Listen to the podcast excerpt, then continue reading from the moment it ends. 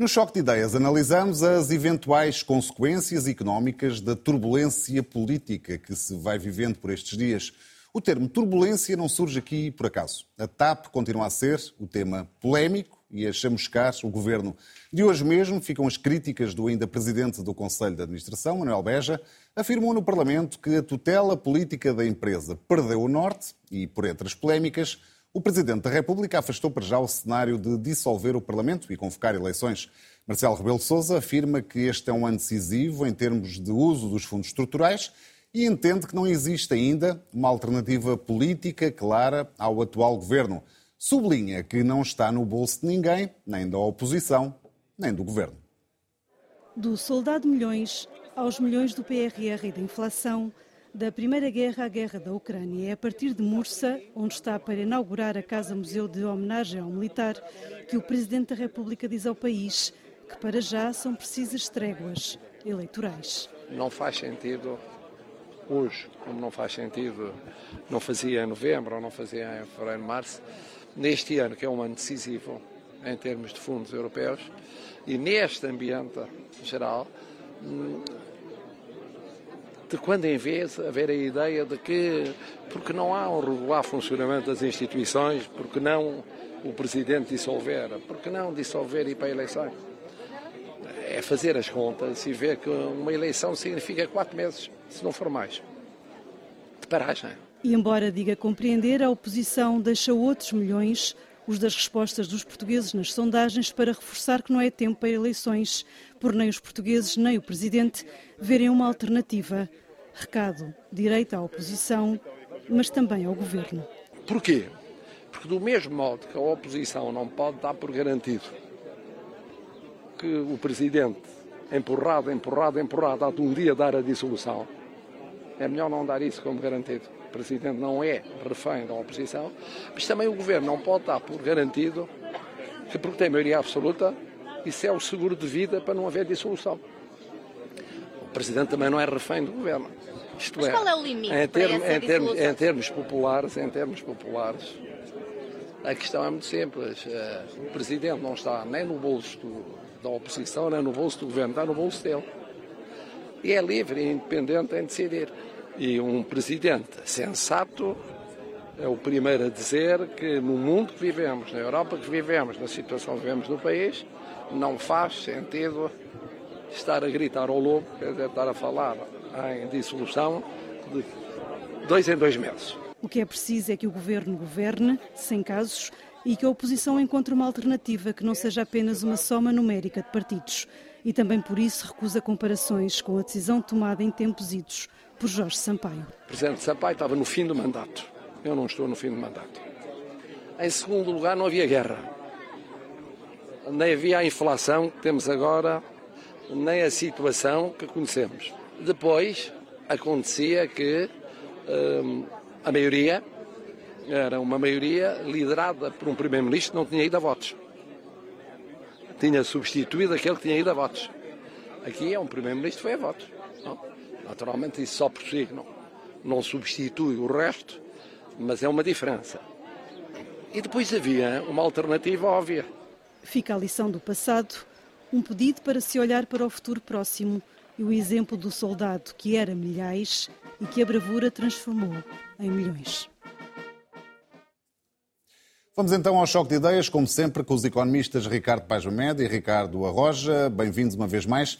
Ricardo Arroja, num país em que o Estado é assim uma espécie de omnipresente, a atual instabilidade política pode ou não ter impacto na economia? Boa noite, Rui. Boa noite, Ricardo. Tem impacto porque causa incerteza, causa instabilidade nas expectativas dos agentes económicos e, neste momento, os sinais já se estão a manifestar nesse sentido. A conjuntura económica em Portugal, do ponto de vista do consumo, não está má, eh, não, não se tem deteriorado nos últimos, nas últimas semanas, pelo contrário, tem arrebitado até alguma coisa. Mas, por exemplo, no que diz respeito ao investimento, aí a situação já é diferente e aquilo que se observa nos indicadores de conjuntura publicados pelo INE é que, efetivamente, nas séries relacionadas com o investimento, começa-se a notar alguma deterioração da situação em Portugal. E, portanto, a instabilidade política que hoje vivemos, a que cresce um conjunto de medidas, nomeadamente o pacote de habitação, que foi recebido uh, de forma uh, titubeante pela sociedade uh, e que provavelmente também acrescentou essa mesma incerteza, faz com que neste momento existam possivelmente algumas intenções de investimento que estejam a aguardar melhores dias. Também é verdade que as perspectivas de investimento no próximo ano e no ano corrente vão ser largamente ditadas pela evolução da execução dos fundos comunitários que vão ser dirigidos a Portugal, como aliás tenho vindo a insistir ao longo dos últimos meses eh, a esse propósito.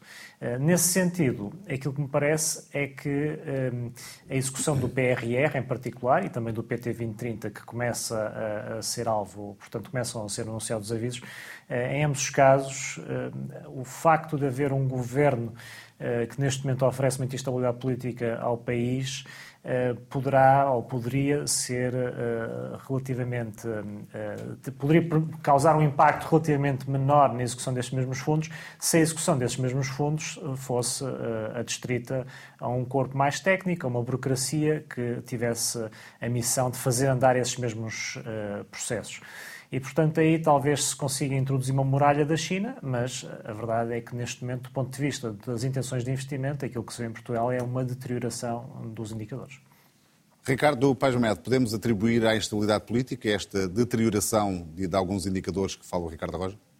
Eu, em primeiro lugar, não vejo deterioração de, de, indicadores. Acho que a evolução dos indicadores em Portugal, quando comparados com os indicadores de outros países, não tem não tem um contraste relevante para, ao ponto de dizermos que há qualquer coisa a passar-se aqui em Portugal que não se esteja a passar em todos os outros países.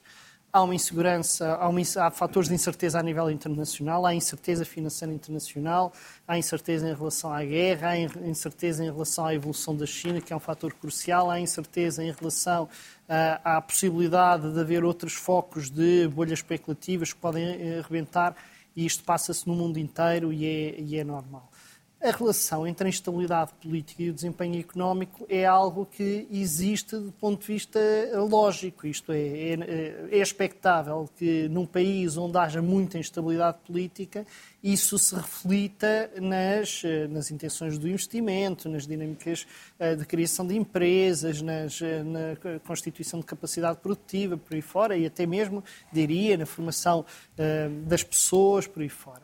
Agora, Vamos lá ver. Eu, quando, quando me dizem que Portugal é um país instável politicamente, eu rio-me um bocado, não é? Porque assim, eu, eu vivi em Itália, eu tenho ideia do que é que. E não é só a questão de termos Itália governos. é o exemplo da instabilidade. Mas eu, eu não, já nem, nem falo apenas da questão da Itália ter tido, desde a Segunda Guerra Mundial, uma média de duração de governos que é para aí de um ano e meio. Eu já não estou a falar disso, estou a, a falar de Itália ou de França ou até da Alemanha, quer dizer as pessoas já participaram, já assistiram a uma manifestação nestes países, sabem o que é que significa uma manifestação nestes países.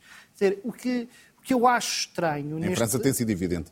Não, mas não é só em França, quer dizer, a maior, nem a maior parte dos países, quando há uh, uh, conflito social e protesto social, ele assume dimensões que em Portugal é raríssimo de acontecer. É raríssimo de acontecer. Eu até diria que, apesar de se notar claramente eh, ao longo do último ano um crescendo no protesto social, eu devo dizer que considero isso um fator de uma enorme uh, satisfação para a democracia portuguesa, porque estranho seria que num país onde as pessoas estão a perder poder de compra ao ritmo em que têm estado a, a perder, a sociedade portuguesa estivesse uh, imóvel, in, uh, não fizesse nada e, portanto, haver não haver greves e manifestações num contexto destes é que seria fator de enorme preocupação. Agora, daqui a falarmos em instabilidade política, eu francamente eu tenho sempre a sensação que a instabilidade política de que se fala é uma instabilidade política da bolha, dos comentadores, eh, da comunicação social, das redes sociais. Quer dizer, vamos lá ver, há uma coisa que eu concedo. Não exemplo... temos aqui um governo a apagar fogos, eh, mesmo que eles sejam mediáticos, Sim. em vez de se focar no essencial da governação? Uh, uh, sim, mas deixe-me só. Uh, a resposta é sim, eu já, já, já volto a, a, a, ela. Mas eu concedo que aquilo que o Ricardo disse, quando temos políticas como a, as questões da habitação, onde o, o, governo é pouco claro nas suas intenções e avança e recua, que isso é para determinados segmentos de mercado algo que é penalizador do investimento. Agora, há que fazer duas qualificações. A primeira é, francamente, haver um refriar daquilo que é a dinâmica da especulação imobiliária em Portugal por causa disto, não é uma coisa que me pareça de todo errado, problemático. E, na verdade, a maior parte das medidas que o Governo uh, uh, anunciou nesse ponto de vista, e algumas que já, já tomou, não são substancialmente diferentes daquelas que se passam em muitos outros países e não foi por isso que deixou de haver dinâmica económica nos outros países. Eu volto a dizer, eu concedo ao Ricardo esta ideia de que governar de forma titubeante é um problema. Mas não estamos a falar propriamente nem de medidas que sejam altamente perturbadoras da ordem económica, nem muito menos de algo que afeta a generalidade da sociedade portuguesa. Não é disso que estamos a falar. Uh, um bocadinho mais preocupante, considero uh, eu, ser esta coisa, eu, a atitude do, do, Presidente da República em relação a esta questão de, de, haver ou não haver eleições antecipadas, não está a ser construtiva. Não está a ser construtiva, porque o Presidente da República, ora vem... Então já lá vamos à questão do, do Marcelo Rebelo Sousa. Já agora vamos só ouvir o Ricardo, o, o Ricardo Arroz sobre, sobre esta questão uh, e sobre estas considerações que o Ricardo Paz Mendes eh, fez aqui e, no fundo, a contrariar algumas das coisas que o Ricardo disse. Rui, relativamente ao pacote da habitação, foi um, um pacote legislativo em que o Governo colocou grande ênfase no, no início deste ano e a verdade é que ele foi recebido com desconfiança em vários setores da sociedade e, portanto, eh, é um elemento que, podendo ter mais impacto em determinados segmentos, em determinados sectores, ou até mesmo junto de determinadas eh, camadas da população, não deixa de causar fricção e não deixa de causar eh, a ideia de que o governo uh, quis lançar-se numa determinada avenida, mas depois, perante a crítica generalizada, acabou por fazer um recuo em várias das medidas que foram apontadas e foram propostas. E, portanto, foi uma agenda legislativa que foi claramente marcada por muita falta de habilidade estabilidade política, que curiosamente até seria um dos pontos em que este governo uh, seria mais forte, uh, e não foi no caso. Uh, relativamente à contestação social que o Ricardo referia e que, segundo eu depreendi, poderia até ser mais importante ou mais relevante do que a instabilidade política na bolha mediática que temos vindo aqui a discutir. Bom, aí o que vemos, e referindo mais uma vez às estatísticas de conjuntura que o INE vai publicando, é que tem havido muitas greves, mas têm sido sobretudo greves relacionadas com o setor público. No demais, não se vê uma grande crispação na sociedade portuguesa, não obstante a perda de poder de compra real que tem havido. E isso é muito notório nas estatísticas do consumo. O consumo continua a puxar pela economia portuguesa. Ainda hoje o FMI fez uma revisão em alta da estimativa de crescimento para a economia portuguesa este ano. É certo que inferior à estimativa que o Governo e o Banco de Portugal publicaram nas últimas semanas, ou que têm defendido nas últimas semanas, mas eh, que ainda assim é uma revisão em alta e que está claramente alicerçada no consumo privado, que continua a crescer a bom ritmo, eh, não obstante, como eu disse, a perda de poder de compra das famílias. Portanto, há de facto um país que continua a caminhar, né, portanto, num determinado sentido, uh, que frequentemente está um pouco alheio a estas questões da política, uh, que houve, digamos, as principais manchetes e, obviamente, que frequentemente censura o comportamento do governo, e a prova disso é que as sondagens são hoje em dia muito claras no que diz respeito à avaliação que os portugueses fazem do governo, sem prejuízo, depois também não haver uma alternativa muito clara, como o Presidente da República disse, e, e aí eu concordo com ele. Uh, e, portanto, mas, mas as uh, situações que vamos vendo não deixam de fomentar alguma desconfiança e a desconfiança no processo económico nunca é vantajosa. Portanto, é sempre bom haver confiança, é sempre bom haver a sensação de que, seja o Estado grande ou pequeno, há um governo em funções, há um governo que é funcional e há uma estabilidade política e não a perspectiva que existe hoje em Portugal de que este governo está preso por arames, porque efetivamente, para além das polémicas mais recentes, trata-se de um governo que no que diz respeito ao partido político que o suporta, já é de longa data, portanto, o PS está no governo já há muitos anos, isto cria desgaste, cria crispação. O Primeiro-Ministro, neste momento, é um Primeiro-Ministro que está claramente cansado, que se fica encrespado por tudo e por nada, e, portanto, há hoje em dia na sociedade portuguesa essa ideia de que este governo provavelmente não tem grande futuro. E mais importante do que isso, há também, penso eu, instalada no país a ideia de que hoje em dia é difícil recrutar uh, para o governo e isso tem-se visto também nas uh, remodelações que o governo tem procurado fazer e que também, em muitos casos, na minha opinião, certamente, têm sido muito infelizes. Agora sim, Ricardo Basmedi e Marcelo, os avisos à navegação de Marcelo fazem sentido? Ajudam a, a atenuar a instabilidade política ou nem por isso? Os avisos à navegação são sempre bem-vindos, principalmente uh, no do primeiro, quando vêm da boca do primeiro magistrado da nação, e não é isso que eu critico. Uh, agora, é assim, as pessoas uh, não estão, pela intervenção do Ricardo, parece que as pessoas estão sossegadas. As pessoas não estão sossegadas, as pessoas estão zangadas, as pessoas estão a perder poder de compra e estão zangadas. E são essencialmente os profissionais da, da administração pública a fazer greves é porque neste momento o poder negocial entre trabalhadores e empregadores no setor privado uh, coloca os trabalhadores sob um nível de ameaça que a maior parte deles não está disposto a enfrentar. E, portanto, nós temos uh, neste momento, e, e, quando percebemos destes, dos números, alguns vão sendo conhecidos, vamos ficar chocados, que é o nível de transferência de rendimento de quem trabalha para quem emprega, não é? E que representam um desequilíbrio enorme que a nossa sociedade está a viver e não podemos separar aquilo que são as sondagens deste descontentamento da população. Porque não é só o, o, o partido que está no governo que está a perder apoio, é as franjas radicais que põem em causa o sistema que estão supostamente a ganhar apoio nas, nas, nas, sondagens, isto vale o que vale, mas em qualquer caso é um sinal de grande descontentamento. A minha crítica em relação ao Presidente da República não é que o Presidente da República vá chamando a atenção para coisas que precisam de ser chamadas a atenção, porque é óbvio que o Governo tem estado a cometer muitos erros. E, portanto, todas as chamadas de atenção a esse nível são bem-vindas. Ainda são mais bem-vindas se forem eficazes. Agora, esta atitude que o Presidente da República tem tido de, bom, eu não eu nem, nem pensar em querer dissolver a, a, a, Assembleia da República em 2023, depois em 2024 logo se vê.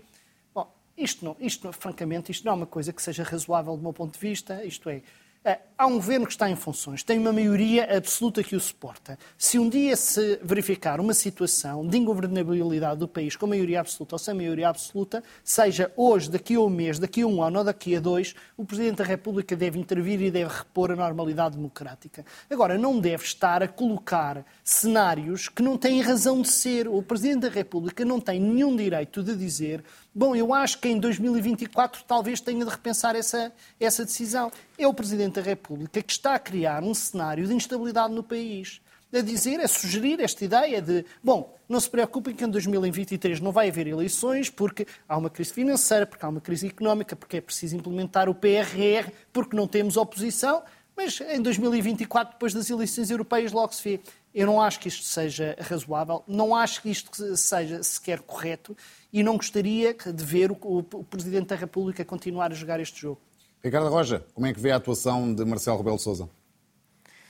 O Marcelo está a criar instabilidade, aí eu concordo com o Ricardo e, efetivamente, os motivos que ele aponta para não dissolver a Assembleia da República, nomeadamente a crise financeira, a inflação, eh, o PRR, etc., parecem-me motivos que eh, não justificam a sua inação nesse sentido, caso ele entenda que essa eh, que, a Assembleia da República tinha mesmo que ser dissolvida. Portanto, os argumentos que ele aponta do ponto de vista económico, na minha opinião, são insuficientes. E no caso concreto do PRR, tem sido reiteradamente apontado pelo Marcelo, uh, penso que uh, o programa trata-se trata de um programa que está em curso, em que a estratégia, que é onde o governo pode ter maior intervenção, já está delineada. A estratégia é essa que foi, de resto, delineada em conjunto com a Comissão Europeia, portanto, há um, um dedo muito forte das autoridades europeias nesse domínio.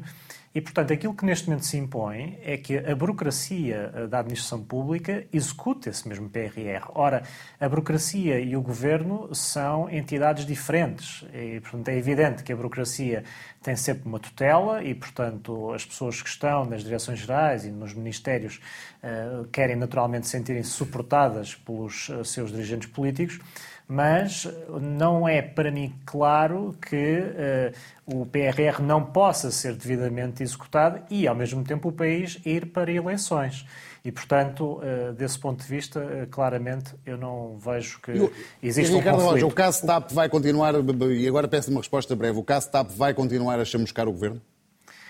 Pode chamuscar, porque neste momento há pelo menos dois ministros que estão sob os holofotes. O ministro das Infraestruturas, eh, o novo ministro das Infraestruturas e o ministro das Finanças, que sistematicamente têm sido chamados à colação pela oposição. E, portanto, se algum destes dois ministros, em particular das Finanças, cair, eu acho que nesse cenário é difícil que o país não vá para eleições, porque começam a ser demasiadas demissões e demasiadas uh, polémicas uh, na área da governação. Ficou surpreendido com algumas das, uh, rapidamente, algumas das revelações hoje feitas por Manuel Beja e também, já agora, há, há cerca de uma semana, por Alexandre Reis?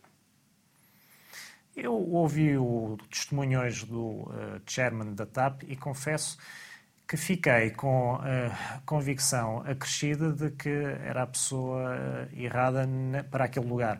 Mais uma vez, é sempre difícil nós fazermos estas críticas, não estão em causa as pessoas, estão em causa os perfis das pessoas, em particular para os cargos que ocupam, e tudo aquilo que eu ouvi do chairman da TAP mostra-me que era uma pessoa que não estava preparada para aquela função, porque uh, quer agora entrar num exercício de alguma desresponsabilização, apontando críticas às tutelas, uh, quando na verdade ele era o representante do Estado naquela situação. E, portanto, boa parte das questões e das críticas que ele aponta era ele próprio, em primeiro lugar, uh, que devia zelar pela correção das situações. E, portanto, eu não, não, não tenho simpatia por boa parte dos argumentos que foram hoje avançados, Quanto à parte substancial, Para terminar, aquilo que uh, já discutimos num programa anterior é que, de facto, é, é, é uma certa incredulidade que, se, que, permanece sobre o facto de nenhuma daquelas pessoas ter uh, pensado no Estatuto do Gestor Público, que, uh, infelizmente, colidia com a solução que acabou por ser encontrada. Ricardo Paz o caso TAP vai continuar a chamuscar o Governo? Bom, em primeiro lugar, queria só dizer que eu acho que não vi a mesma. Eu tive a ouvir desde as 5 da tarde o, o depoimento, a audição ao, ao, Manuel Beja no Parlamento e, e, fiquei com a sensação que não ouvi a mesma audição que o Ricardo Roja, porque eu fiquei exatamente com a impressão contrária, mas uh, vou deixar isso para outra, uh, outra ocasião. Uh, o, o caso da TAP é, quanto mais conhecemos a história da TAP nos últimos 10 anos, mais arrepiante ela é desde a privatização à pressa da TAP, vendida a pessoas claramente sem currículo nem capacidade financeira para lidar com a TAP, por um governo que já estava apenas em funções à espera de ser substituído. Até à forma como uh, foi permitido aquela pseudo uh, renacionalização parcial que é feita, uh, em que o Estado reconquista uma parte do capital, mas os privados continuam a ter o grosso da decisão. Até à forma como, a partir de certa altura, e a meu ver a audição de hoje foi muito interessante desse ponto de vista, porque nos permite perceber que foi uma coisa que foi acontecendo de forma gradual, a partir de certa altura, uh, o governo perde a noção de como deve intervir na TAP e perde uma noção fundamental sobre o que é que é a boa gestão de uma empresa, qual é o papel do acionista e qual é o papel dos órgãos de gestão da empresa, tudo isto, que na verdade envolve vários governos, vários ministros, várias tutelas, inclusive as atuais, que, como hoje ficou claro, estiveram meses a fio à espera de repor um reequilíbrio entre membros executivos e membros não executivos na, na, no Conselho de Administração, tudo isto dá um sinal péssimo mas não é em relação ao atual governo, não é em relação aos atuais ministros nem aos, aos anteriores. É a forma como o Estado português, através de vários governos, lida com um dos ativos mais estratégicos que uma economia como a portuguesa tem para gerir. Uh, e eu acho que uh, o, o, o, episódio da TAP tem muitos ingredientes. Eu acho que não houve nenhum momento em que ficasse tão claro para quem acompanha estas coisas com o mínimo de atenção, a, a falta de profissionalismo com que algumas partes do país são governadas. Porque a verdade é que os depoimentos das, das, dos principais atores, eu estou aqui a pensar uh, na Presidente da Comissão Executiva, uh, Cristina Omier, um, de Alexandra Reis e hoje de uhum. Manuel Beja, o que nos revelam é três gestores, todos eles que têm uma carreira desenvolvida no setor privado, que trazem um conjunto de hábitos de gestão que não estão de acordo entre si, que têm conflitos entre si, alguns bastante agressivos, mas que se apresentam perante a opinião pública com uma capacidade de dar respostas diretas às perguntas que lhes são feitas. E é, nós continuamos à espera das mesmas respostas por parte dos governantes em relação a decisões que foram tomadas. Uh, e desse ponto de vista, quando uh, Cristina Omier ou Manuel Beja dizem a IGF aplica critérios diferentes aos gestores e aos governantes, porque todos tinham nas, nas mãos exatamente as mesmas informações. Num caso que é os governantes, que é quem efetivamente decide, acham que não merecem nenhuma sanção, e aos gestores, que fundamentalmente cumprem orientações do acionista, é sobre eles que recai toda a decisão. Eu acho que isto uh, transmite uma ideia sobre ehm, práticas de governação em Portugal que são muito insatisfatórias. Se me pergunta, acha que um governo deve cair por isto? Eu não acho que os governos devem cair uh, por, por coisas destas, embora elas sejam graves e elas devem eh, elas obrigam a que os partidos de governo, aqueles partidos que ambicionam governar, seja o PS ou seja quem for, levem muito mais a sério a forma como se governa o país. Ricardo Pajamed, Ricardo Roja, mais uma vez obrigado pela vossa presença. É tudo, pode ver ou rever este programa em RTP Play, ouvir o Choque de Ideias, este Choque de Ideias, em podcast nas plataformas digitais. Nós voltamos na próxima terça-feira. Tenha uma excelente semana.